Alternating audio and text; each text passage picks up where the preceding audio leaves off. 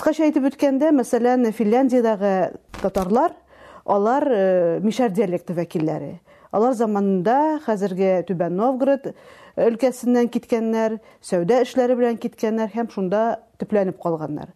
Һәм шуны да әйтергә кирәк бу диаспора ничек дип менә үзенчә генә яши торган диаспора дип әйтик инде. Чөнки бу диаспораның яши торган мөхите аның үз мөхитеннән аерыла тел ягыннан чөнки финнар арасында яшәгән татарлар үзләренең телләрен ничек алып китсәләр моннан йөз илле ел элек шулай саклыйлар берничә бернинди бозусыз бернинди башка сүзләрне кертмичә аларның әби бабалары ничек сөйләшкән булса бүген инде дүртенче бишенче буын финляндиядагы татарлар шул телдә сөйләшә шундый күренеш мәсәлән япония америка татарларында күзәтелә Ләкин кызыклы диаспоралар бар. Төркиядә кытайда яшәүче татарларның телләре бик нык үзгәргән. Моның сәбәбе булып алар барып урнашкан җирлек санала. Чөнки төркиядә дә кытайда да татарлар төрки халыклар арасында яши. Бигрәк тә кытайның синҗан уйгур автоном районындагы татарлар. Чөнки тарихтан мәгълүм булганча кытайның ике төбәгендә татарлар үзләренә җәмгыять корып яшәгәннәр. Берсе аның хәрбин төбәге бүгенге көндә инде анда татар калмаган. Алар таралып беткәннәр бер төркеме төркиягә киткән бер төркеме америкага киткән ә менә шинжан уйгур автоном районындагы татарлар бүгенге көнгә кадәр үзләренең менә шушы татарлыкларын белдереп татар җәмгыятьләренә оешып уйгурлар арасында бик матур дөнья гомер итәләр. Бүген киңрәк шушы проблемага тукталырбыз ни өчен дигәндә инде ике мең бишенче елдан башлап татарстан хөкүмәте кытайда яшәүче милләттәшләребезнең балаларын татарстан югары уку йортларында укыту проектын башлады. Хәзер инде алтынчы төркем татарстан вузларында белем ала. Шул нисбәтле татар конгрессы казан университеты укытучыларын әлеге балаларны сайлап алу өчен дип кытайга безне җибәргән иде.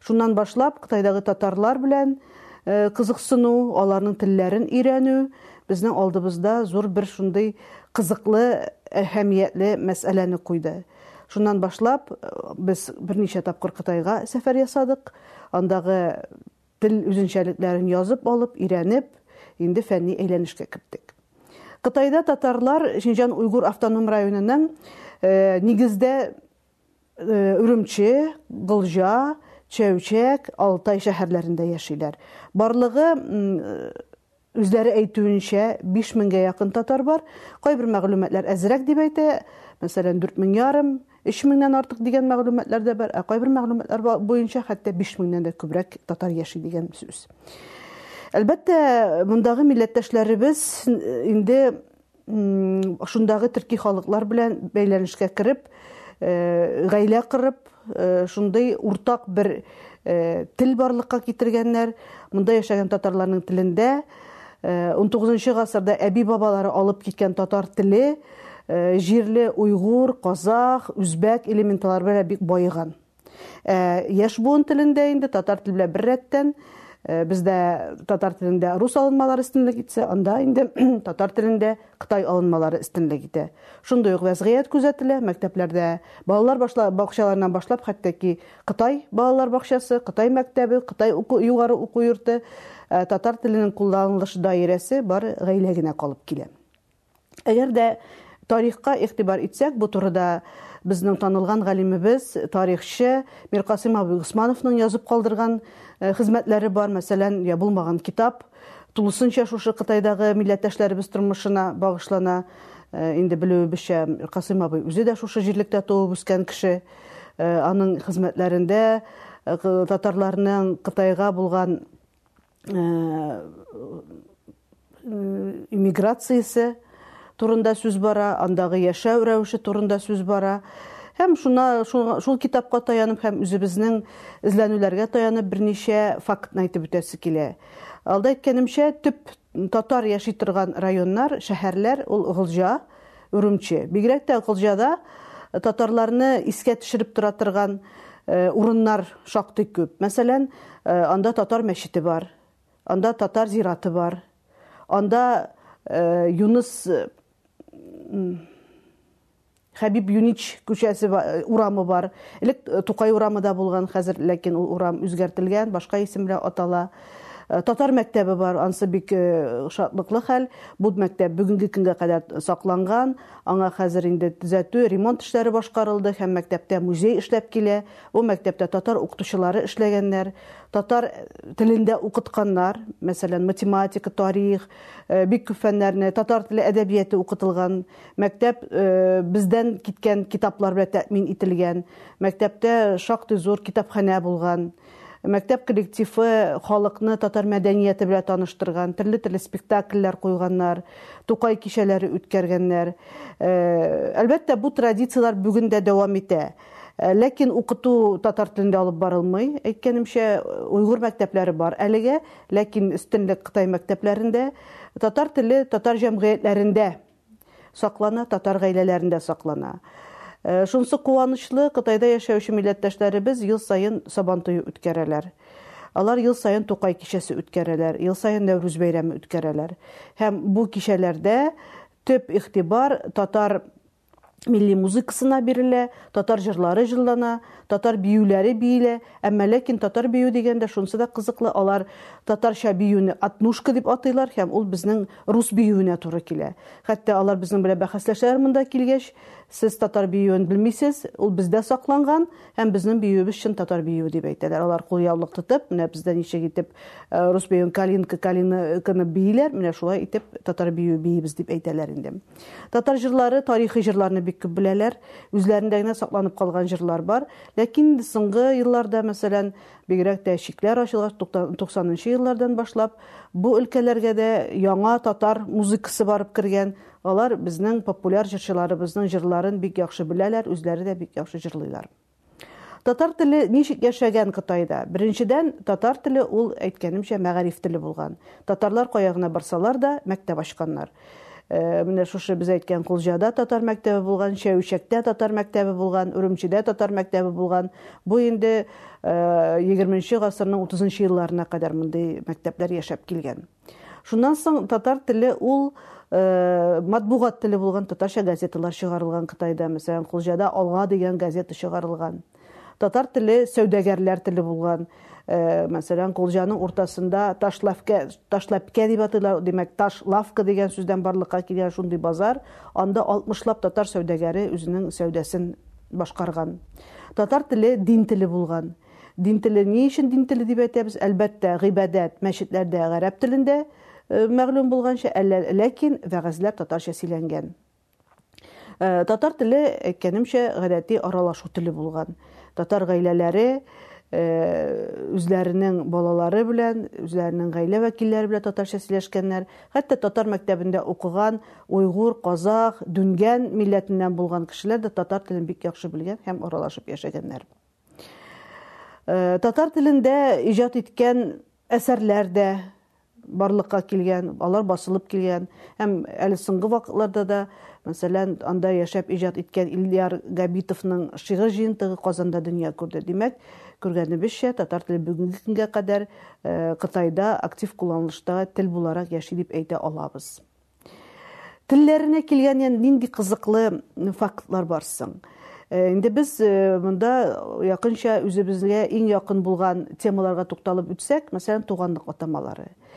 кытай татарларында әти әни сүзләре бездән әз генә үзенчәлеклерәк алар әтине әттә дип әйтәләр әнине тәтә дип әйтәләр әти әни дигән сүзләрне алар монда килгәч кенә өйрәнәләр шунысы үзенчәлекле кытайларда кытай татарлары телендә апа әни мәгънәсендә апа сүзе дә бик актив чөнки уйгырлар әнине апа дип әйтәләр шулай ук катнаш гаиләләр булу менә бу туганлык терминнарына да аермалар кертә мәсәлән күп очракта мәсәлән семьяда әгәр дә ир кеше татар аның хатыны уйгыр милләтеннән булса аның ул гаиләнең балалары әтиләренә әттә дип әниләренә апа дип эндәшәләр һәм әби бабай да милләт ягыннан аерыла мәсәлән әгәр дә әтисенең әнисе булса ул әннә була әнисенең әнисе димәк уйгыр булгач ул чоң апа була зур әни дигәнне аңлата менә шундый кызыклы күренешләр бар димәк әгәр дә инде без ризык атамаларына игътибар итсәк ризык атамалары хәзерге татар әдәби телендәге ризык атамалары белән күп очракта уртак мәсәлән кытай татарлары да пәрәмәч пешерә алар да бәлеш пешерә әмма бездә булмаган кат кат бакали дигән ризыклар анда сакланып калган бу димәк кат бакали ул шәй ашлары камыр ризыклары алар бик күп бу ризыкларны пешерәләр һәм шунысы да тагын әйтеп үтәргә кирәк уйгурлар менә шушы ризык мәдәниятен бигрәк тә камыр ризыклар мәдәниятен татарлардан өйрәнгәннәр. Уйгурларда бу мәдәният булмаган чөнки табигать шартларына карасак алар камыр ризыклар бик ашамаганнар яшелчә җиләк җимеш белән көн күргәннәр ә татарлар баргач аларга менә шушы мәдәниятне керткәннәр. Мәсәлән бездә бик популяр булган гөбәдия шәкшәк кебек ризыклар анда пешерелми. Гаетләрдә саңза дигән бер ризык пешерәләр безнең шәкшәк камырыннан ләкин бик зур итеп урап аны хәтта ничек дип аңлатырга да белмим сезгә уралган шундый бер камыр ризыгы була. Ләкин камыры шәкшәкнеке кебек түгәрәк итеп җәелгән рәвештә эшләнә. Шулай ук уйгурларда ләгман бик популяр. Ләгмәнне күбрәк гадәти ризык итеп һәр көнне дә пешерә ләкин туган көннәргә ләгмән пешерәләр ни өчен чөнки ләгмәннең камыры тукмашы бик озын була кешегә озын гомер теләр өчен алар ләгмән пешереп туган көнне шулай бәйрәм итәләр. Шулай ук бик кызыклы күренеш хайван атамалары җиләк җимеш яшелчә атамаларында чагылыш таба. Хайван атамаларынан мәсәлән безнең әтәч аларда хурас безнең тауык аларда туху бусы уйгырлардан кергән бездәге мәче аларда мышык менә шундый кызыклы гыйбарәләр бар бездәге кәҗә аларда үчкә мин бу мәсьәлә белән шөгыльләнә башлаганда бер мәкалә язган идем. Иосиф гиганов сүзлеге белән менә шушы кытай татарларындагы берәмлекләрне чагыштырып. Шунда миңа безнең танылган галимәбез хәнисә алишина әйтте әллә кытай татарлары себердән киткәннәр микән? дип. Ләкин алар себердән китмәгәннәр. Себер татарлары белән кытай татарлары сөйләшендәге уртаклыклар сез беләсез себердә бухарлылар бухарцы дигән бер этник төркем бар. Булар димәк кайчандыр үзбәкстан территориясеннән себергә күчеп утырган халык ә уйгурлар белән үзбәкләр бик якын башкорт белән татар кебек. Алар бер гаиләгә керә. Шуңа күрә менә уйгур теленнән кергән атамалар кытайда яшәүче татарлар телендәге уйгур сүзләре безнең себер татарлары диалектларында да актив кулланыла. Менә шундый уртак параллельләр үткәрергә мөмкин. Фольклорга килгәндә аларның үзләренә генә хас җырлары бар. Аларның үзләренә генә хас көйләре бар. Шулай ук безнең мәсәлән без җырлый торган каз аннан соң ай урагың җырларын бик җырлыйлар, ләкин аларның көйләре башка. Һәм шулай ук алар әйтәләр, бездә тарихи чынлык, дөреслек саклана. Сез анда башка мәдәният тәэсирендә бу җырларның көйләрен дә үзгәрткәнсез, җырлау теге темпында, тизлегендә үзгәрткәнсез, ә бездә тарихи сакланып калган дип әйтәләр. Үзләренең җирлегендә барлыкка килгән такмаклар бик кызыклы. Алар мәсәлән җырлыйлар, насыйп булса күрешербез кулҗа бакчаларында дип менә шундый татар такмакларына җирле үзенчәлек кертәләр. Казанга китәм әле, хатын биргән акчаларның башына җитәм әле дип менә шундый җырлар җырлыйлар. Халык бик музыкаль. Бик музыкаль халык. Ике кешенең берсе җырлый, гармунда уйныйлар. Үзләренең әйткәнемчә мәдәниятләрен саклап калырга тырышалар.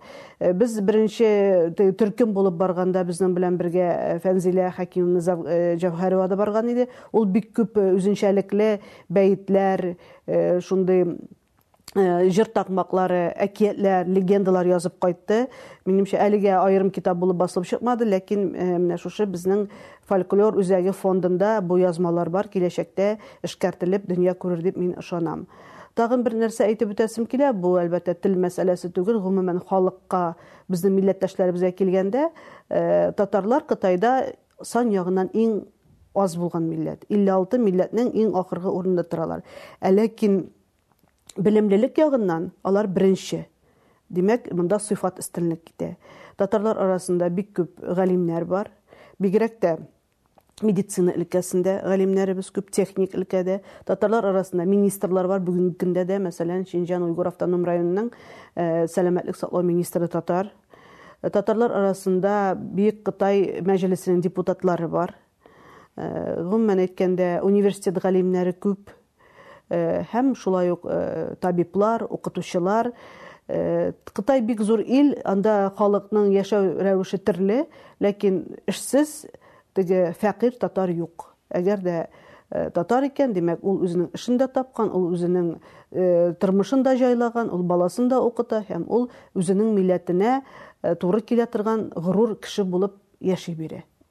Менә минем әйткәнем бар күп чыгышларда читтәге татарлар бик горур. Аларда миллилек милли хис өстен бик горур чагылыш таба милли горурлык көчле.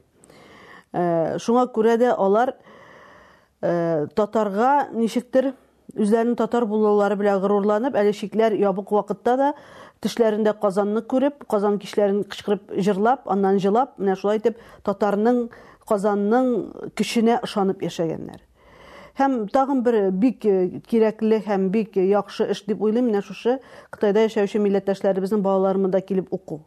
Әлбәттә менә шундый глобализация заманында без күрәбез телләр бигрәк тә менә шундый зур милләт арасында яшәгән телләрнең юкка чыгу процессын без һәр көнне күреп торабыз. Менә шушы 2005 елда башлаган әлеге яхшы проект булмаса кытайдагы яшәгән татарларның балаларын казанга китереп укыту проекты булмаса анда татар теле бу кадәр сакланган дәрәҗәдә калмаган булыр иде.